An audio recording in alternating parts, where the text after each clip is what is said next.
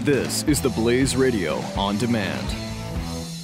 I am a big fan of disruptive ideas, and this year Casper Mattresses is on the top of my list. Hi, it's Glenn Beck, and I love sleeping on my Casper mattress. Casper is an obsessively engineered mattress at an unbelievably fair price. It combines springy latex and supportive memory foams to create an award winning sleep service with just the right sink and just the right bounce. And better yet, it breathes so you don't wake up drenched in sweat.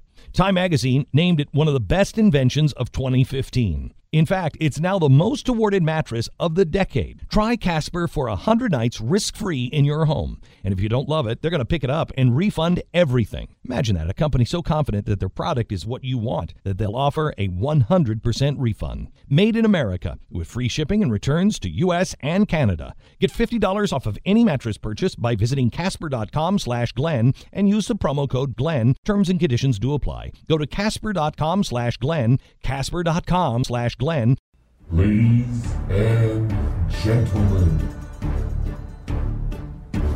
Billy Hallowell and Chris Field, the Church Boys. From the sublime to the ridiculous, but mostly ridiculous.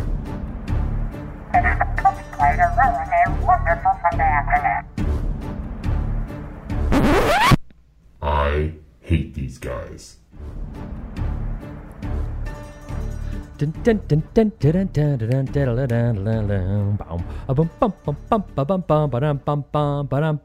You know what that is, Billy?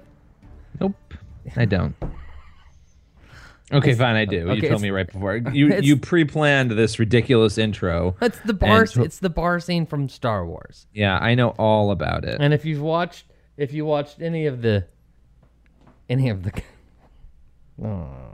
The circus. yeah, the and it's the last two weeks. Don't get me wrong. I'm not just criticizing the the Democrats. Oh, okay? both of them were both of them. I- Have do you watched the conventions? I mean, I know we talked last I- week about the GOP convention, and you were kind of gone and out, and I was gone and out this week, and I mean not out, but like, just I I kind of stayed unplugged from the convention, probably more than I should have this week, but I I watched them, but I this week I had to tune out. I just couldn't take it anymore. Not just because it was the Democratic one or the Republican, or just because I went through the week of the Republican Yeah. one, watched a good chunk of it, and I was exhausted. Then going into this one, it was like this is going to take even more energy that I just don't have. Um, so I watched selective parts of it. I watched Bill Clinton on mute, which was actually wonderful, um, and I read he about looks- it. Uh, but I watched obviously I watched Hillary yesterday. I didn't watch Obama. I did watch Michelle. So I selectively chose. Bill looks frail, doesn't he? I mean, Uh, was, yeah, it's funny. They he does. Like he caught he caught like he caught whatever his buddy George H. W. Bush has, which is old. Oh, which is old- oldness because he looks he doesn't he doesn't look good to me. Uh, No. But anyways, bar scene from Star Wars, which is what the conventions remind me of, and I'm not just talking about the Democratic convention. The Democrats, the the liberal mindset of the Democratic Party, and and the things, and we're going to get into some of the platform things that that we noticed. Um, uh, the crazy town of the politics. But I'm just the the people there when you watch it. You know, we, we joked once about how CPAC is like a Star Trek convention. It's worse. the convention, the party conventions are. I'm. It's crazy town. I mean, you watch the people who are on there, and it's all the crazies from from the from the extremes of both parties. And it's like they're wearing American flag themed items that you never cow- imagined would cow- be produced cowboy anywhere. ha- cowboy hats, moo all sorts of things. This is uh, like like very bizarre things. bedazzled Very- things. It's really anyway. I hate the conventions. I really, I mean, I don't mind the news that's brought from them, but watching the people at the conventions just makes me go, oh, these are the people who are really going to influence who our next president.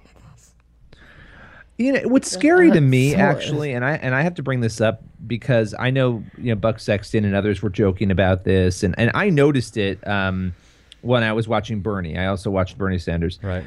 uh, the bizarre crying and obsessive melting down over him. It was like a it was like a Beatles concert gone bad, and it was really sad to me because I thought all of these people have placed their faith so deeply Right. into a person that they're weeping, little Right. weeping willows. Yeah. It's, And I'm like, wow, imagine if we put that energy towards things that mattered. It's sad. Well, and, I'm watching this, and again, watching both conventions, it's really, it's not just the craziness of the, the crazy base who's there, but it's also the rah rah my team thing. No, I don't. I don't begrudge anybody saying I, you know, I'm I, I vote Republican and I, I'm pretty loyal to the Republican Party and that sort of thing. But the when you watch the conventions, when it looks like if you go if you go to a, a, a Pittsburgh Steelers game, everybody's wearing Pittsburgh Steelers stuff. If you go to a Seattle Seahawks game, everybody's wearing number twelve jerseys. I mean, it's all but it's, so it's all just the team. It's all the Democrats, yay, yay, yay, Republicans, yay, yay, yay, yay, yay, without a real focus on the issues by the people who are making up the the cheerleading squad of the team. They don't care what the what the what their team seems to be saying. It seems in a lot of times. But I, that drives me crazy. The other thing that I noticed was eight years ago, Republicans were rightfully criticizing the Democrats for looking to uh, Barack Obama as you know some sort of savior that's going to save the world. He, this one man, is going to do this. He's going to save the world. And and then the Republicans eight years later turn around and do the same thing with Donald Trump. I mean, that's what he campaigns on. Only I, Donald Trump, can save the world. I And can Hillary lower this. I can lower. The, I can lower the sea levels, and I can build a wall that Mexico will be forced to pay for. It's like, no, you can't. Nah. Look, I, agree with you. I have to give this to Hillary. I thought she gave an excellent speech. Like if we're if we're not, and I know people. I said this on Twitter, and people were like, "Oh, that's not true." I find her to be relatively flawless and a good arguer. I don't think she's Oh, compelling she's or terrible. interesting, but I find her speeches to go off without a hitch. I don't love them. I'm not captivated. She's not like Obama with the effect, but you feel like, wow, she actually knows what she's talking about, even if I don't agree with what she's saying. So I have to, I can pull myself out of it and say I thought that was good. A lot of people tweeted me and said that's not true. I don't feel but I do think her. she gave a great speech. I, I don't feel I don't feel that way about her at all. I find her horribly insincere. I don't think she believes a thing that she's saying. Well, that's why I said not the effect, but the delivery. I'm talking about but, the delivery. but for me, the delivery of it at the same time, I, I feel like it's a delivery that, that to me it falls flat, and not simply That's because 'cause I you al- know her. It's not it's not simply because I already dislike her. It's that I just don't think. Anyway, I, I she's Well, a look, terrible she's- speech giver. She has a terrible presence, and it I agree it, with it- that, but I think the delivery, the the actual oration of it, what she's saying, it's resonating, which is why she's the candidate. So then, I mean, not the is- oration, is the, not the oration, the content of it. Because the oration's terrible. She is a terrible. I didn't speaker. Think it was last night. That's what I'm saying. I do think she's generally not a great, but last night I think I think she's not a terrible communicator, like people have said it. So- I mean, look, So now you're a so now you're a now you're a Hillary guy. No, not at all, of course, but but I'm saying I think she gave a good speech last night. And even my even my wife, who is not a fan of Hillary, was like, "That was not a bad speech." I mean, it wasn't, and I think she hit on all the things she felt like she needed to Yeah. to hit back at Trump. What did you. What did you think of her? Uh, she comes out dressed. She always dresses like Kim Jong Il. Stop saying it because I well, first of all, I thought, wow, she's got white on for her coronation. I was like, what, this is so. What was that? I didn't understand that. She looked was like this a wedding. glow- She- She, looked like is- like this this glowing orb right there on Look, stage. well, it is an orb, and and Hillary has been the every moment of Hillary's breath for the last forty years has been for that moment, Yeah. and you could just see it on her face. She's like. She would have run over a baby squirrel to get the presidency. She was willing to do whatever she had, to, and and there she was. She was on that stage. So yeah, I guess white was the. It was her way of saying, "I'm ready to marry you, America. I'm ready to, you It's- know." I don't know. She's just awful. There's nothing. There's nothing about her that's appealing. I mean, to me, there's nothing. Even like Barack Obama, right? I can watch him and go, you know what? Not a bad orator most of the time, and you know, I and I think he, I do think he loves his wife and his kids. I do, I do believe, I do genuinely believe those things. There's nothing about Hillary Clinton to me that is positive. There's n- there's nothing likable about her. There's nothing about her that I go, well, yeah, she's good at that. I mean, there's nothing. I'm, I don't think she. I don't think. I don't find her all that bright, right? And this, you know, it takes one to know one, right? I don't find myself all that bright. I'm obviously not horribly intelligent, and so I can ide- I can I easily identify fellow dullards.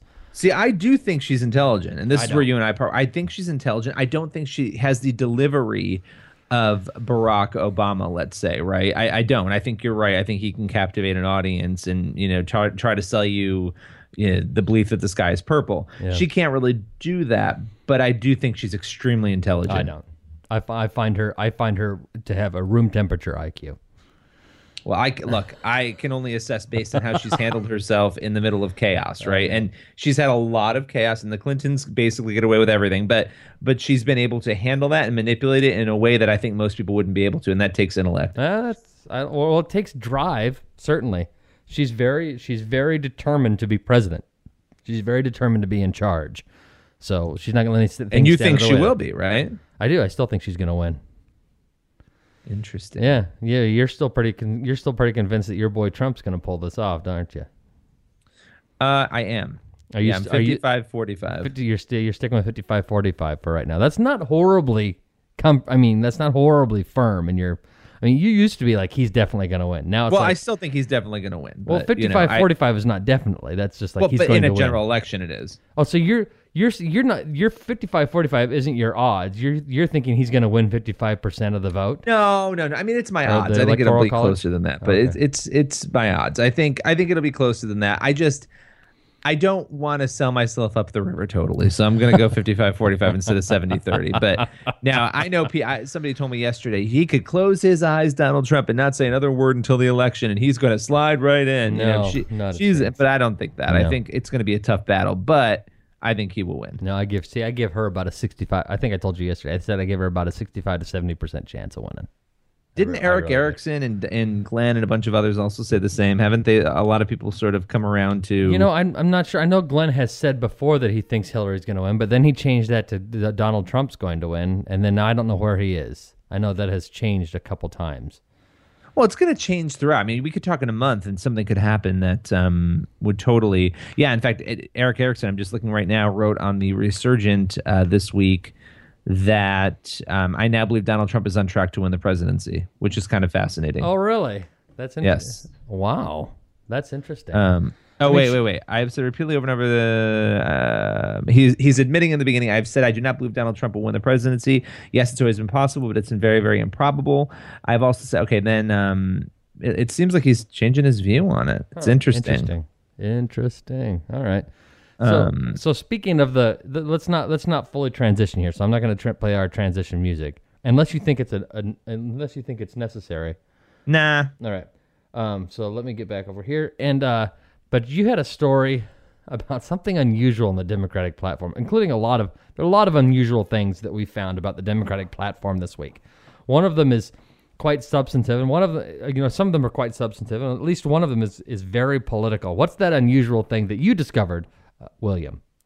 Well, I, I can't take total credit for it, Oh, but. I can say I can say that um, this was something that was sort of circulating out there about the platforms. You know, I did a, a number of pieces on the platforms beforehand on the draft proposals, what was in them, and then the, in the final version tends to be pretty similar to the final draft Right. you know, version of it. Yeah. Um, but the Democratic platform sort of separates from tradition. And I don't know how far back. I haven't analyzed every single Right. platform, but but generally speaking, you don't focus the platform on the opposing candidate. You by naming them, you Right. talk about your ideas, you talk about opposing ideas. But the Democratic platform, and and I guess let me lead first with their GOP platform. The GOP platform names the word Clinton five times. Okay, Right. the name Clinton is in there five Sure. times, and four of them, as far as I can understand, and, and I've seen, are references to her husband, Hillary's husband, Bill. Okay, right. One of them is a reference to Hillary when she was Secretary of State. Right. You compare that to the Democratic platform, you've got 32 mentions of Trump, Donald Trump, 32. And there now he claims on Twitter, I think I saw a tweet from him today that she oh. spoke about him 22 times last night during her speech. 32 So they are making it very clear. They wanna 32 talk times in, in a 51 page document. That's like- that's once every page and a half. Donald, it's Donald Trump gets a mention. So they made it a very political like and it's interesting because I think that here's here's here's where it's it's it's both understandable yet unusual. It's unusual in that you don't normally have somebody pointing out the the, the name of the the opposing candidate within the document within the platform document. That's that's unusual. Here's where where it makes sense though to me. For people who who are like me who have issues with serious issues with Donald Trump and are not ready to pull the lever for him. I thought you were going to stop at who have issues. and then the and then the never Trumpers, right? Donald Trump is a major issue. He himself is a major issue. And so they they are treating him as though he's one of the issues upon which they're debating. Not simply he's the he's the opposition, but actually he is the issue on which they are campaigning. And and the fact is, and you have said this before, we are in a very sad state of affairs in America when the two when the two candidates' campaigns number one argument for their campaign is the other candidate. it's true, and, but that's the reality of, of where we are right now. Um, Yeah. And I do think it's interesting. I mean, they they say things like, "quote Democrats will not stand for the divisive and derogatory language of Donald Trump." Another line says Donald Trump may talk tough, but he has consistently outsourced his own products, and so they're going right after him. And of course, Donald's loving this. He's tweeting about it, you know, on Friday, the day after, talking about how ridiculous it is, and I'm um, coming up with some good quips and responses back. Ridiculous. So now she had one great line. I mean, she had some good lines last so night. Somebody tell me, tell, tell me, tell me one of the lines because I didn't. I, to be honest, I didn't really watch it. what was it? It was um hold on, I'm gonna find it. No, you're not. I you're- am right no, now because no. it was good. It was like if you can burn um oh, where did it go? Where did it go? Anyway, it, it was basically if you can burn Donald Trump with a tweet, he can't be trusted to, you know, have the nuclear codes. But he, she said it. Oh, I real- did I mean, it was really good. I did hear that one. I did hear that Yeah, one. I was like, oh wow, that was good, Hillary. Your speechwriters are are on par today. They are on target. Um, oh, here's the, here's the here's the quote that she gave. A man you can bait with a tweet is not a man we can trust with nuclear weapons. Yeah, there you go. Um, and and that she's speaking back to that tweet, delete your account, which also was very immature. So it's like you know, look, you can't. Let's not act like you baited Donald Trump. We all know if you if you fart his name, he's going to speak out Yeah, about I it, know, right? Know. And and so you know, saying delete your account is what's going to spark something. So it's. I mean, come on, Hillary. Um, but you know, I The look, fact that that's where our debate has gone for the president of the freaking United States of America. But isn't she is responsible a- for that too, right? Like delete your account, But both I mean, of them. Yeah, they are. But I mean, the fact that the the nominee for the Democratic Party and the nominee for the Republican Party are. I mean, the, the, the debate is over. It's over their Twitter feed. I mean, get a freaking clue, people. We are so freaking screwed. We've been Kardashianized. We That's what been. this I mean, is. and by screwed, I, I listen. It's not the end of the republic. I really don't. I'm not. I'm not on the disaster train. But this, this does not. neither of this them does- is going to neither of them is going to destroy the country. I will say that. I know some of you out there think they will. I don't think either of them is going to destroy the company I- country. I think they'll uh. definitely take the country in a direction maybe that w- This we would want it. How about this? Does not bode well. Good can't. God Almighty. Do you know what's really depressing also though? I sent a million tweets last night. I probably annoyed everybody. Um, and I've just decided that I'm going to laugh about all this. I'm sending inappropriate jokes and whatever. I'm thinking, okay, the one that goes that does the best is the ridiculous gif of Hillary and Donald Trump as cartoon characters dancing. It got like hundreds of retweets. And I'm like, is this a joke? Is this a joke, really? We are. Um, It's National Chicken Wing Day, by the way. good job. Good job, America. By the way, just it's kudos. kudos, America. Ah, we are twisted people. But, you know, I look, it is what it is at this point. But oh, I have to say though, I love that remember the whole little Marco thing? that now Trump has moved on to little Michael Bloomberg. Which he tweeted, Little Michael Bloomberg, who never had the guts to run for president, knows nothing about me. His last term as mayor was a disaster. And it's like, all right, Trump is on to something for once. Oh, jeez. Um, and he's and he no longer. I mean, I shouldn't say no longer, but I, I think last night during the speech he was, you know, he always calls Hillary crooked Hillary. Now he's just referring to her as crooked. Now, now crooked's out there saying such and such. and like,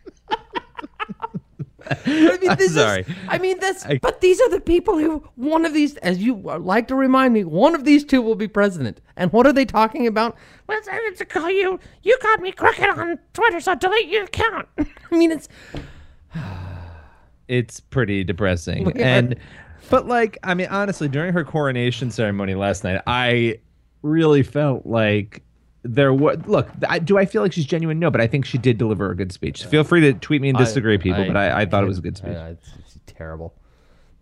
But the other, so you wrote about, excuse me, as the as the platform was being constructed, and you were seeing drafts of the platform.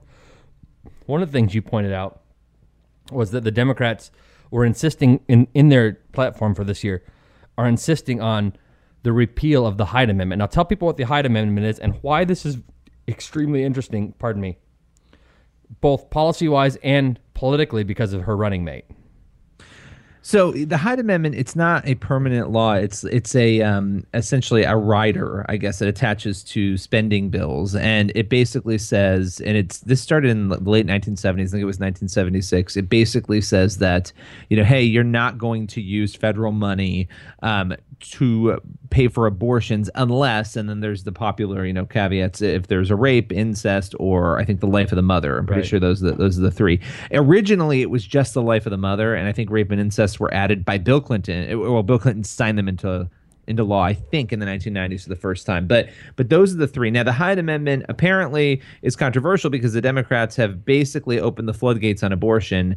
Uh, Planned Parenthood is wherever there's a Democratic presidential candidate, Planned Parenthood is Right. not far behind, and Right. so you know, we saw Planned Parenthood having a very stark presence at the convention this week. In fact, I'm pretty sure Cecile Richards, the head of Planned Parenthood, was two seats down from Bill Clinton a couple of Well, nights Planned ago when I Parenthood came out and endorsed a candidate for the first time ever, right? Isn't that no, they it- endorsed Obama too. Did they? I thought this was the first like official endorsement from Planned Parenthood itself. Well, you know what? It may have been. I think you're right. Cecile Richards actually, but and here's the thing: Right. Cecile Richards stopped working for Planned Parenthood and took a leave of absence. If I, I, I could be wrong about this, I'm pretty sure she did, and went to work for Obama. So, Right. what's the difference? I think you know at that point it's like, Yeah. well, if your head has left and Yeah. she has now moved on to work with Obama's campaign and then came back after, I Right. that's still an endorsement to me. But but yeah, this may be the first. Look. Either way, at the end of the day, what you have is this amendment, this Hyde Amendment, that has been in law for decades. The Democrats now, in their platform, have said they want to overturn the Hyde Amendment. And Right. because it's not a permanent law, it's kind of interesting. You basically just have to refuse to sign spending bills, I guess, that have spend, you know, that have that have the Hyde Amendment attached to them. Right. Um, now they've said they want to overturn this, but you have Tim Kaine as somebody who, while he personally apparently opposes abortion, has been pro-choice in terms of policy. He has always a he has always supported the Hyde Amendment as Right. far as as Right. far as I know. And- now the Clinton campaign claims he's reversed course Right. on this, Right. But he publicly Right. Go so ahead. that that's the amazing thing is that so he has publicly talked about how he supports the Hyde Amendment, and the and the Susan B. Anthony list has documented all these things, and he's, he's he has said no public financing of for abortions. He said he said this in May of last year. Those are my values, and that's what I believe. And then the Democratic Party has has come out and said they they uh, re- want to repeal the Hyde Amendment this year uh, they, in their platform this year. And so now like there's all this equiv- equivocation, and uh, it's, it's uh, Bobby right, Bobby Mook uh, something something Mook. I think Bobby so. Bobby Mook, the Cam- Clinton campaign manager, has come out and said that that uh, that Ti- Tim Kaine, he's a, he's currently a senator. He was the governor of Virginia. Now he's a, he's a U.S. senator.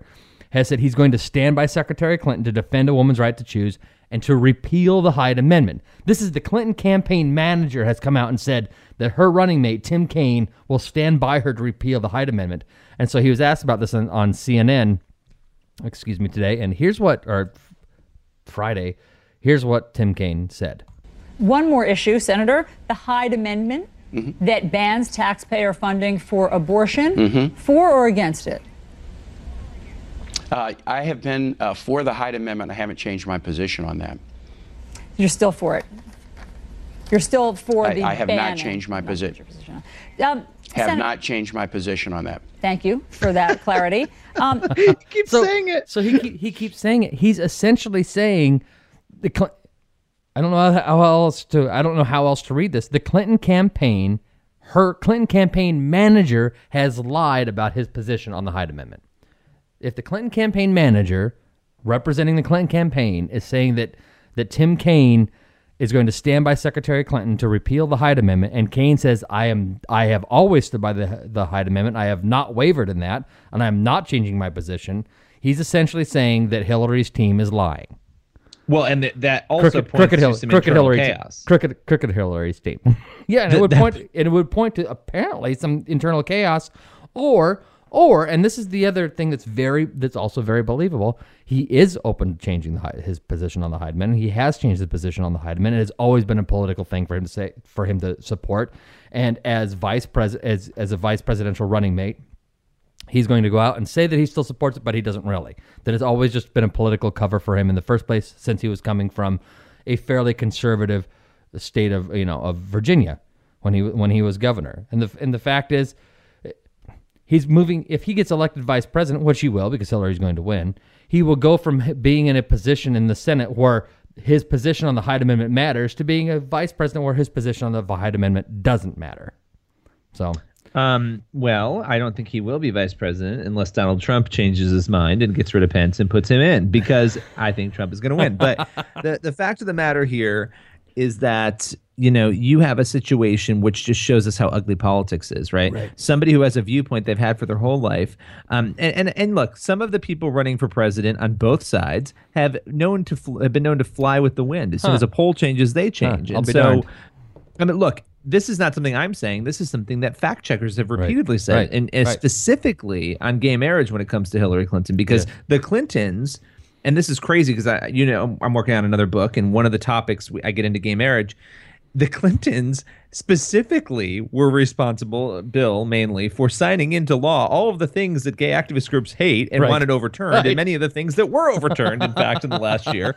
And the thing that blew my mind the most was that there was a joint statement in 2013 that Bill and Hillary put out Right. about uh, when when DOMA was first struck down. Right. Um, and in the statement, they're praising the Supreme Court for striking it down. They're so happy there's equality. Right. And I'm laughing to myself because I'm thinking these people Yep. are the ones that made sure Right. DOMA was law. Right. Well, but Anyway, they, that's but they never, rant, but, they never meant it. They campaigned on it. They never, they never meant it, and that's the, and that's probably the fact. But you know, and, but you know, and Trump, as as we have documented on this show, and other and other people have even more uh, adequately and eloquently than we have. Trump has done some major flip flopping as well on Supreme Court justices, on on gun rights, on gay rights, on every abortion, issue. on every issue, every issue you can think of.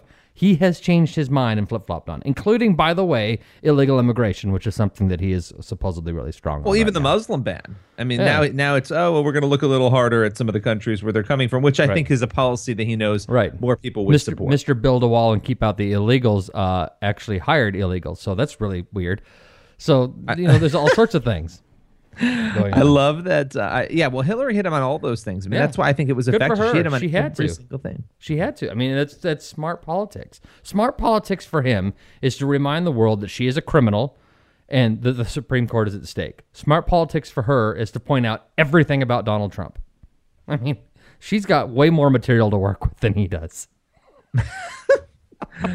Ah, anyway. You know what though? There's something about him that people like. There's Yeah, an Obama know, effect know, here. There is an. Obama effect in many ways. But there's also what which is which is the orator and the personality thing. But what they liked about Obama was the savior complex. What what people are liking about Trump is the fact that he's giving the finger to Washington. But I think they the think there's a savior complex in that. I oh, think Oh, there I is a savior I think, complex I think, in that. I don't think he's running necessarily. He's running on a strongman complex, a strongman, you know, mindset rather than a savior mindset. But I think that the people who are supporting him see him as a savior slash strong man. I don't. Neither of which is comforting. Well, when a country feels weakened and a people feel weakened, and I know I've said this to a lot of my liberal friends and they've laughed at it, but this is the reality. When people feel weakened or that their country has been portrayed in a sense that is not strong to the rest of the world, they are looking for somebody who is going to be strong, even rhetorically, and that's Right. what Trump does. I know, He looks know. strong. He sounds strong. But strong. his his strongman statements, as as in how he's going to fix something and only he can do it. That is strongman kind of stuff. You're talking, you know, Central South America kind of strongman nonsense garbage. well, you know, what are you going to do? Eh, we got it. We need we need the music. Why- it's time to Why don't transition. we? We will transition, but because we are obligated, uh, we need to take a break and come right back. Is that okay? Ugh, I guess. Okay, we'll be right back. The Church Boys. The founder of this company 10 years ago was trying to sell his house. He's, you know, he's kind of an important guy and he said to his wife, "If this is what it's like for us, how do people who have no clout ever get around this?" So, he started a company and it went into business I think 3 years ago. Their deal is their word is their bond. And they are people that listen to this show. They are just like you. Now, how can I say that? Because I'm the founder of the company. realestateagentsitrust.com. The Church Boys. Man, I hate these guys. It's me, Chris, and I'm here to talk about a beautiful interview that we did. That's with me, Billy. very That's me, special. Billy. Me, Billy. I just wanted to tell you, I just love it here, and I just love my co-hosts, and I just love Oh, you're becoming you're becoming my mother. I see. um, well, look, we've This we've is got an interview for you. Stop talking. This is Laura Allwell, Billy's Delete your account. delete your account. Um, but we have an interview that we did with with an author named Elyse Fitzpatrick, uh, and it- she's got a new book out called Home. Oh, hold on. Sorry, that's not a reflection of Elyse. Um, that's just me being tired. But no, she's she's got a new, new book out called Home, and it's kind of interesting. It's about the new heaven and the new earth, and you know, not it's not like an end times focused book in terms of like what I what I did, but so it's, it's, more not, of an it's not one of those books that the soundtrack would be dun dun dun. It's not that kind of book. It's not. It- Unlike it's a the book though, Armageddon about, Code. About home. You know, where's home, and what is the, what is Christian's inevitable final home going to be? And, it so called- it's the new it- heaven and the new earth. Is it called? is it called Home? yes, it is. Oh, okay. And so Elyse uh, talked with us about the book, about what she believes. We talked about things like, is there marriage in heaven, and all of that, right? Which I actually think is something that people really struggle with. This notion of God gives you marriage on earth, and it's this beautiful thing, and then you're not going to have that later, allegedly, right? But Um, Jesus was, was asked that question specifically by people trying to trap him, and he said, "What are you worried about?" I mean, that's, that's I mean, it's already that question has already been asked and answered in Scripture. But I think right, but I think the By God. people aren't, aren't comfortable with. I think that's the you know a lot of people struggle with that answer. God gave that's a reality. though. Jesus wasn't clear. No, no, he was clear, but I think people don't like it. I think I think the notion of the not. tough- I don't care that people. Yeah, but look, but I think, but I think the human. I don't and, like and I would imagine an understanding like- God would understand that, right? right. That people would I struggle like- with the idea of not being with that person later on. I I, don't- I don't like the think answer- that from a human perspective, that's I think understandable. uh, I think from, from someone unfamiliar with the teachings of Christ, I could understand that. That's like I'm not gonna lie. I'm not gonna lie. I've struggled with that. I I- know you're, okay. li- but I, I think it's, I think it's a struggle. I do, I- and I think it's a struggle for people and who I understand, but I here's why I'm laughing, right? Because we do this all the time. I'm really not I'm, I'm really not comfortable with the answer God gave. So could someone else explain a different answer that I'm more comfortable with? Right. Well, I think That's what look, I'm There's a lot of about. things we We don't do that. understand, right? And Right. and I do. uh, Some people, well, why not? Why can't you have that later on? Why can't you have marriage Why- later on? do Why you- wouldn't God set it up? I mean, those are the questions of life, right? Right. Um, but you know, not being like you're saying, not being comfortable with something doesn't mean that you. But I think, but I also think it's healthy to say I'm not comfortable with this. I need to understand it more and Right, to pray and, think- ask I and ask for that understanding. having better understanding of uh, what Christ said or what what you know what's what is stated in the Bible. I think a better understanding is, is a good thing. But simply saying I need a different answer because I'm not comfortable with the answer God gave, that's a very typical human thing to do. Oh, Right? totally. And that's what I'm I laughing think- about is the is that idea.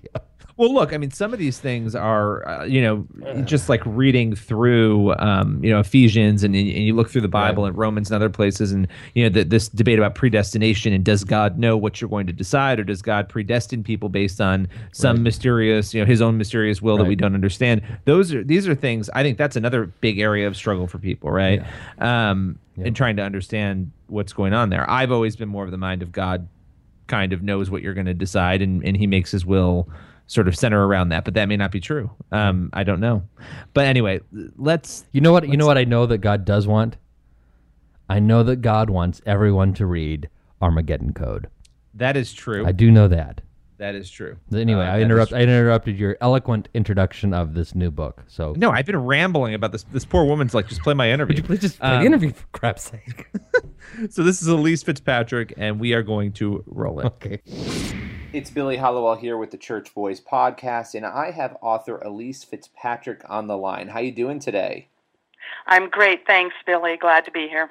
So I have uh, so many questions for you about your new book, which comes out August second, and the title is "Home: How Heaven and the New Earth Satisfy Our Deepest Longings." Um, this is a topic that's fascinating to me because I just actually wrapped. I, my book came out May second and or May third, and it was called Armageddon Code, and it was about the end times debate um, that you know continues to go on and on and on. And, and the book's premise was not. I'm not a theologian, so it wasn't me saying this is what's going to happen. This is what I think. It was me interviewing everybody out there, the biggest experts about what they believe and why they don't agree.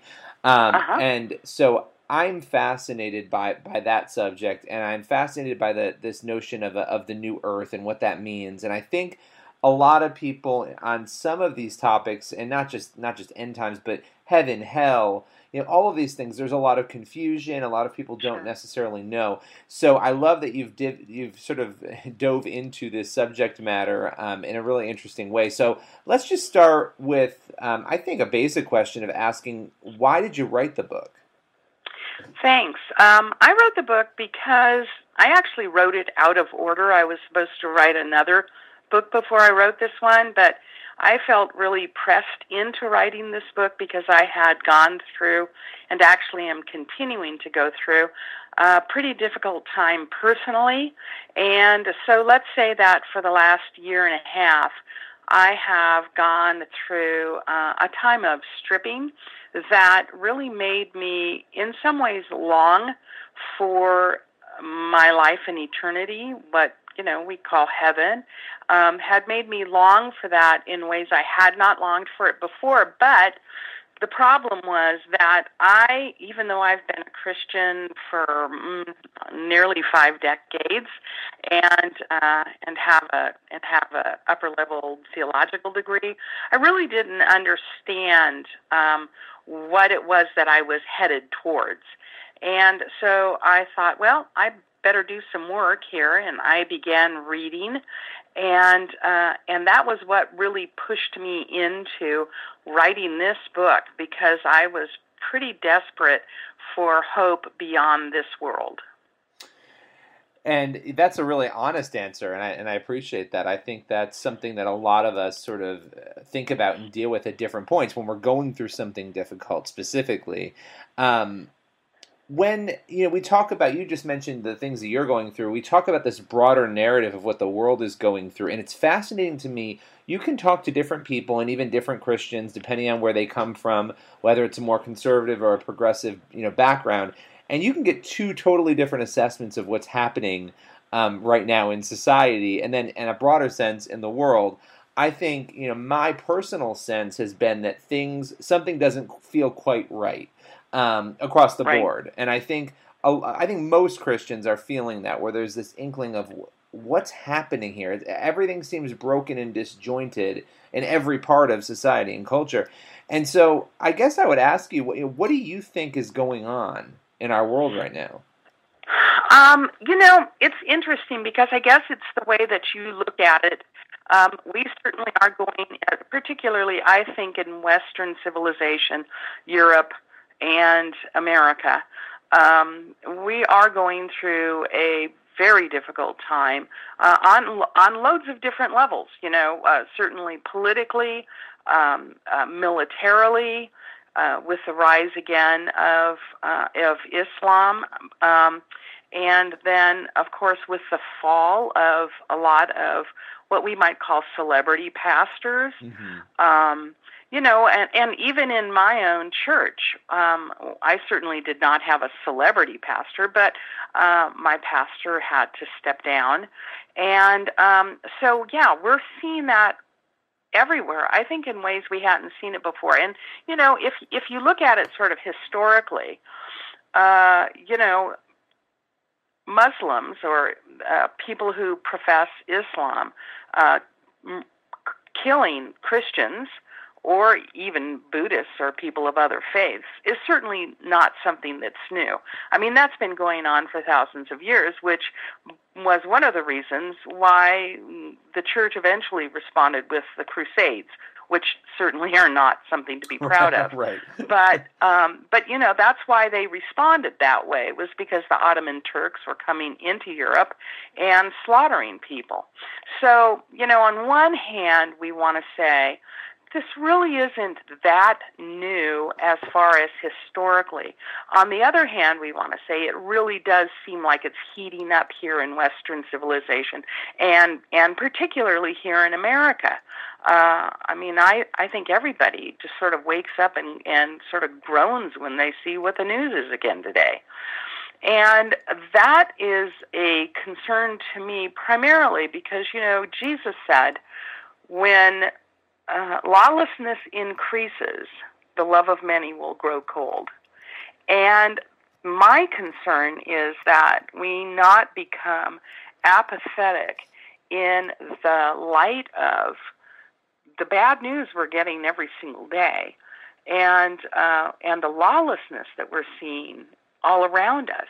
I mean, when did you ever hear of uh, policemen being slaughtered on the streets or uh, the political situation that's going on. What we want to do is be careful that uh, we keep our hope in front of us. And the hope in front of us is not for this world per se, not as we see it right now, but for the world to come. Yeah, no, and I think that that is, and it's almost my, my next book project, and you'll appreciate this because it was supposed to be my first book project, just like what happened to you, um, is kind of about how the informational channels have really been dominated by a sentiment that turns our attention away from faith and away from Christianity, and you know whether it's universities or entertainment or media, how we've sort of been we've bred a generation at least of millennials, and I am in the upper end of the millennial scale who kind of don't think about those things in a traditional way because we are distracted and there's so much going on. And I think the bad news is another part of that. Um, that can be very discouraging. And so when we talk about home, what the ultimate home is for everybody, not the houses we live in, but you know where we will all end up when all is said and done. What can you tell us you know, about that and and about just your research and, and putting this book together? What you found? Yeah, you know, I think that when you talk to most Christians and you ask them, what will eternity be like? What will they say? They say, well, we're going to be in heaven and we'll be with Jesus and we'll, you know, it's going to be kind of like an eternity long worship service or something. And then there's also that whole floating on a cloud thing, which, you know, is really not a Christian construct at all. And so before we actually talk about the new earth, we want to talk about the intermediate state, which is the state of uh, our souls after we die before the resurrection. So when we die, we go to what Jesus called paradise, what he also called Abraham's bosom, where we are in essence disembodied. And I think in one way that's kind of how a lot of people think about heaven and the new earth and what they're going to be doing. They think they're going to always be disembodied souls, sort of floating around somewhere in the cosmos. And that's actually not um, that's not our permanent state though. That is just an intermediate state that we will be at until the return of Jesus. And, you know, honestly, where you want to put that in your eschatological timeline uh, is fine with me. This book really isn't about that. I have my own views on it, but I think that that's really something that so many Christians, you know, believing Christians have pretty different views on. I didn't really want to talk about that. I wanted to talk about what happens after that. And what happens after that, Jesus returns and we uh, we get our DNA back. we get our bodies back. We get um, we become physical once again. And not only are we physical once again, but we also go to, are brought to the new earth. And, you know, when Jesus returns, he will certainly uh, scrub this earth.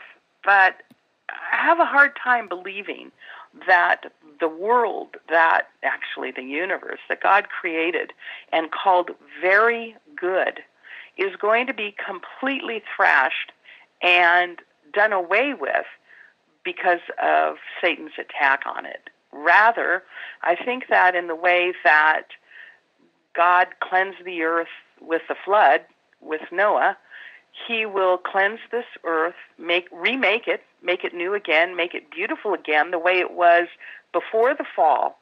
And we will then in our physical bodies live on this earth forever. And you know, in one sense, we sort of think, well, you know, I don't know that. I'm I'm not sure about that. I'm not sure that's going to be great. But what's going to be really great about it? I mean, think about this you'll be able to talk with people you've wanted to talk to, or maybe even people you don't even know exist or existed. Uh, you'll be able to talk with them, uh, sit around, have wonderful conversations with people who have loved the Lord. You can hear about the Lord from them. And then maybe while we're sitting around talking someday, the Lord will, Himself will come walking up and He'll say, uh, hello, children. And we'll say, well, Yes, hello, Lord. Uh, we were actually just talking about you. And he'll say something like, Well, I've brought lunch. Let's have a picnic. I mean, that's how physical and concrete it's going to be. And then, and then just to get a picture of what our bodies will be like. You know, Paul talks about our bodies being like seeds. And, you know, if you think about like think about an acorn and how when an acorn, when you look at it, it looks like nothing. But when you plant it in the ground and it grows, it produces this beautiful oak tree, which where I live in Southern California, we have loads of these oak trees. And they're so beautiful and strong and big. And um, in the same way, our bodies are like that seed. And Jesus plants us in the ground. And we will grow from the DNA that was ours. We will grow into ourselves, but much more than ourselves. Stronger, wiser, more beautiful, not omniscient. We'll still have the great joy of being able to learn and work and explore, and nothing will ever be boring again what you know all of this it's so fascinating because i know one of the number one questions and i'm sure you've encountered this or thought about it or had people ask you is you know is there marriage in the new earth? You know do, are you married to the person you were married to when you were alive? And the same goes for heaven when you die you know which which correct me if i'm wrong you know the idea here is that is that heaven and earth um, are obviously separate places. You you go to heaven when you die. It's an intermediate space. Then there's a new heaven and a new earth that i would assume is one in in this instance. Uh-huh. But but take me through that. And I guess so. I guess the before you take me through it, the other question you know, is there marriage? I mean, how can we know that? Is it something we can't know? Yeah. So you know, Jesus taught us to pray about heaven and earth becoming one. You know, let heaven come to earth. And that's exactly what's going to happen. Happen. Heaven and earth will be joined, and, you know, one other thing about that, and then let's talk about the marriage issue. Um, you know, when the Bible talks about the word heaven, it talks about it actually in a couple of different ways. It talks about heaven in the sense of, you know, the sky and the planets and where the birds are and all of that. And we know that there is a heaven that's a different dimension than that because the Bible tells us that when when God created that God created the heavens and the earth. Therefore, you know, God wasn't homeless before he created the heavens. So, in one sense, the Bible talks about heaven as being uh, that sort of place up above us. And then in another sense, the Bible talks about heaven as the dimension that God lives in. And so we want to you know, it's like Yuri Gagarin, the cosmonaut, goes off into space and basically comes back and reports that there is no God because he didn't see one. well, we're not we're not going to see God on the Horsehead Nebula. God is in a different dimension, but that dimension, that heaven, that heaven and earth will become one. So then what happens to us on earth when we are reconstituted, if you will, resurrected with new bodies. Will we know people? Yes, of course we will.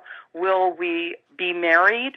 Well, you know, Jesus talked about that, and he said that in heaven, people are not given in marriage. In other words, there's no marriage in, in heaven. Now, I've been married for almost, well, actually 43 years, and um, and I'm sure that Phil and I, my husband, are going to be great friends in heaven. But heaven is, and heaven won't be genderless. In other words, women will be women and men will be men. But the sexuality that goes along with gender, I think, is done away with because we'll no longer procreate or try to uh, fill the earth with more people. All of the all of God's people will be there on earth. So, you know, to answer your question, will will we get married? No. Will we know who our husband or wife is? Yes. Will we know who our friends are? And I'm quite sure that Phil and I are going to spend an eternity sort of hanging out together, learning new things, exploring things, worshiping God, certainly. Um, and we will know each other and uh, and get to spend eternity together without ever having to say goodbye. And you know that that thought of never having to say goodbye is so precious. You know, my husband is uh, 66, and, you know, we've been married for a long time, but eventually, unless the Lord returns, one of us is going to have to say goodbye to the other.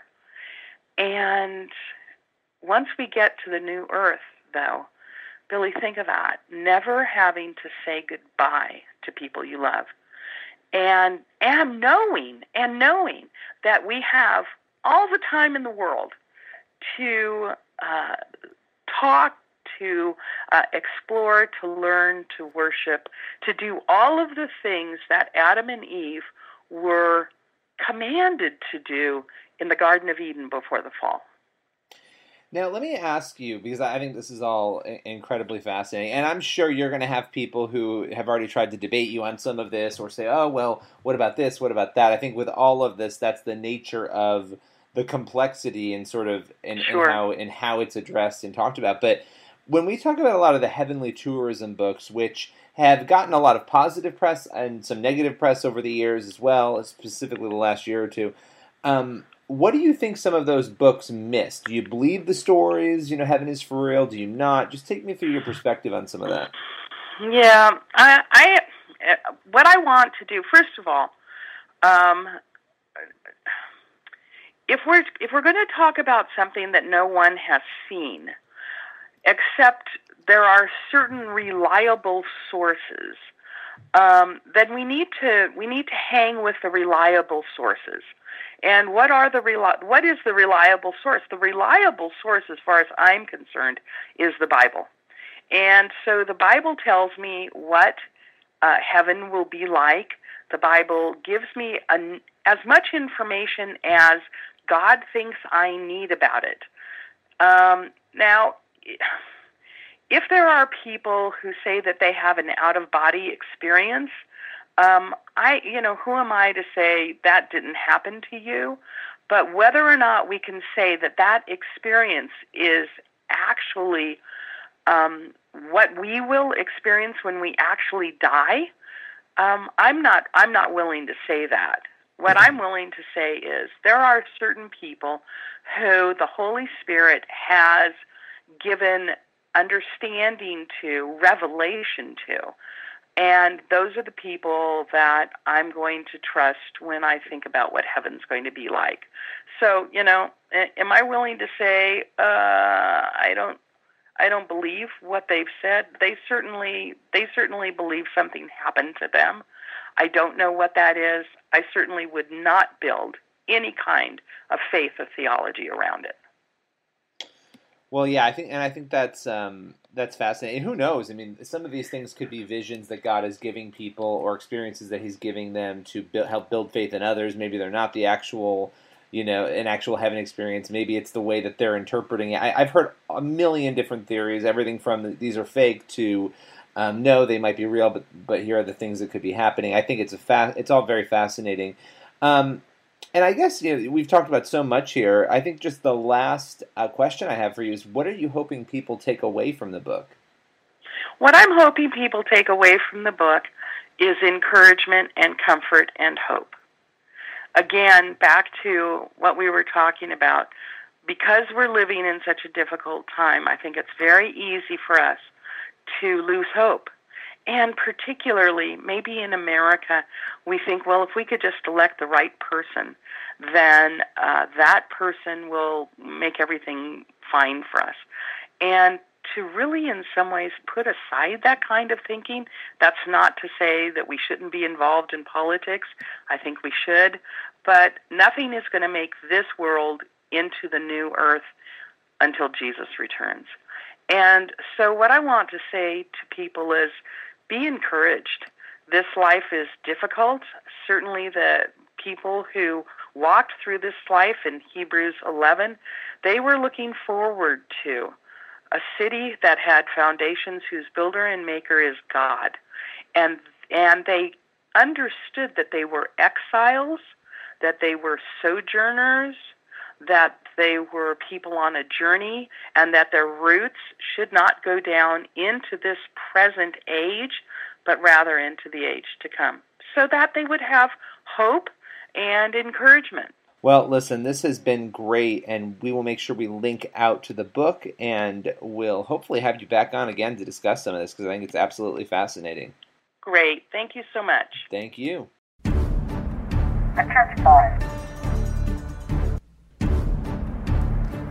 Back to the da- da- church boys. All right, we, we are back for just a few more minutes here, and uh, we want to close with a story. Our, our friend Mikey Weinstein has made the news again, and it's really not. It's not fair to say that Mikey has made the news, but this is a Mikey Weinstein, Weinstein or Weinstein, Weinstein. Weinstein. I think Steen is right. Mikey Weinstein. I I, I think it's an it's, it's it's an issue obviously in his wheelhouse, and he has now joined the. Just a second, just a moment.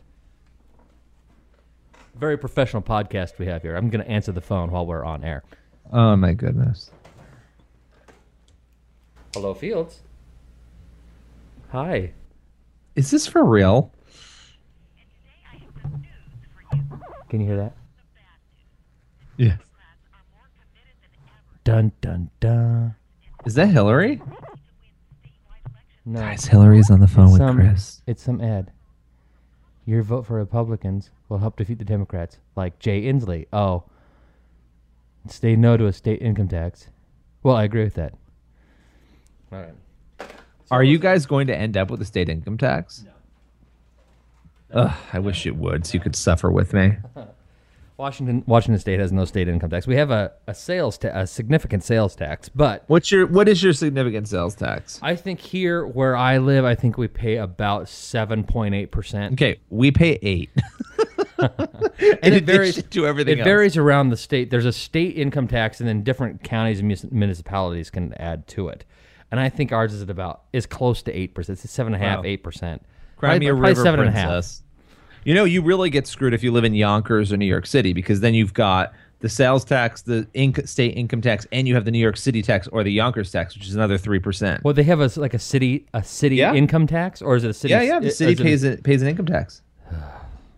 Gross. And and so does Yonkers. I paid it when I lived in Yonkers. So did Andrea. So did my wife. So yeah, you you Yonkers isn't Yonkers in Music Man? Uh, yeah, probably a lot of famous people have lived in Yonkers. Is it Yonkers Oh. in Music Man? I think it's Yonkers because it goes to Gary, Indiana, but I think there's a like a train stop in Yonkers, or is Yonkers on another musical? I don't know. Um, it's on. It's there is it. It is in another musical, but I can't remember. All right. So anyway, so I interrupted. I interrupted, and and now I've totally gotten everything off the rails. Now we were talking about something Mikey had got. Oh yes, this Air Force ceremony hubbub. Tell tell people about this because you're more familiar with this issue than I am because frankly you care more than I do. But So- I might chime in with questions just for you to help ex- for, to explain it so that a dummy like me can get it. So this guy, um, he's retired from the Air Force, Oscar Rodriguez. He has come to do these speeches during flag folding ceremonies, and flag folding ceremonies happen at different events, funerals, retirement parties. Um, he's given this speech apparently a hundred times. He has his own you know speech mapped out. It mentions God. Um, it talks about the flag. It talks about freedom, the country, love for America, all of that. Um, one of his friends approached him, and he was retiring, and he said, "Hey, you know, Oscar, would you be willing to speak at my retirement during the flag folding ceremony?" Uh, Rodriguez says, okay. He goes to do it, but before he goes to do it, apparently, this is the claim. Now, we only have one side of the story. Um, the commander of his friend who's retiring finds out that God is going to be mentioned in this message, and he tells the guy not to, he tells Rodriguez, do not show up. Don't you Do not- dare! Don't you dare! do not do not give the speech. Do not give the speech. And apparently um, oscar rodriguez claims that he and his friend had gone and, and they had said hey you know what if we post notices on the door letting people know that god's going to be, be mentioned? What if we let people know? Um, they made a decision that he would show up anyway to deliver the speech because his friend wanted him to do that for his retirement party. So the guy gets up to give the speech. He shows up and oscar walks up. He starts giving it. And these military guys in uniform not even before, before he even says Before he anything. starts to speak, he just stands there, and they they know what's coming. So these guys in in camo walk up, and they stand right in front of him, facing him. and then they drag him out of the room while while he's he's, delivering the speech. Um, and So this is on video, so we have this on video. What's now, the, what's the problem? The pro- it's it's confusing. The problem is that God was mentioned, right? And he was told not to show up. Now, the Air Force responded to this pretty swiftly within 72 hours, and they said because First Liberty Institute, a law firm, got involved, um, and and they said, you know what, we are going to change our regulations to allow for religious speech. I think the actual it says Air Force Air Force personnel may use flag folding ceremony script that is religious for retirement ceremonies. Now, again, this guy's retired, Oscar Rodriguez, so he's not really personnel of the Air Force anymore. Right. Um, and he was and he was the one giving that speech. So they're going to change the they're going to change the regulations. Of course, Mikey is not happy with this. He is saying that the current regulations do not allow Air Force personnel to deliver any other speech outside of what the Air Force has mapped out. A speech is not required during the flag folding, but it must be a script if they're going to give that speech. So But he's that's gotten but that's but that's when, but sue. I mean the regulation as it is now during the flag. See where here's where I think you just when you're having the flag folding, shut up during the flag folding because apparently you can say whatever you want before and after, just not during the flag folding. Except that the the Air Force is changing that, but the regulation was that Air Force personnel can only say this specific script while the flag is being folded. Mentions nothing about non-personnel. So Mikey's probably reading that as that means that only personnel, army or military personnel can speak, and they if they do speak, they may only say this. But here's what the code says it says that there is no specific meaning assigned to the folding of the flag. Although there are flag folding ceremonies options offered by various national interest groups, these are not official Air Force ceremonies. The Air Force developed a script that provides a historical perspective on the flag. But there wasn't are no this an official- in the Air Force requiring a script to be read. Right, but It wasn't this an official one? Yes. This was an official one. So well, it was an official retirement ceremony, I guess. I mean, um, but the flag folding itself is not part of any official. It's not required for any official ceremony. It says these are not official Air Force ceremonies. But- so if you choose far- to include it, But as far as the regulations stood, as the as they existed when the incident happened, the Air Force guys who removed Oscar were in the right and Oscar was in the wrong, strictly going by the regulation of the Air Force. I don't Is know because no, I don't know Because of the That's fact that he's a- not personnel, he can do Right. whatever he wants. That's what's up in the air because this the flag ceremony is not a requirement for any event. If you're choosing to put it in and you don't if you're not making if somebody in the Air Force, if one of those guys had gotten up and they were active and they had spoken, they would have had to use the script.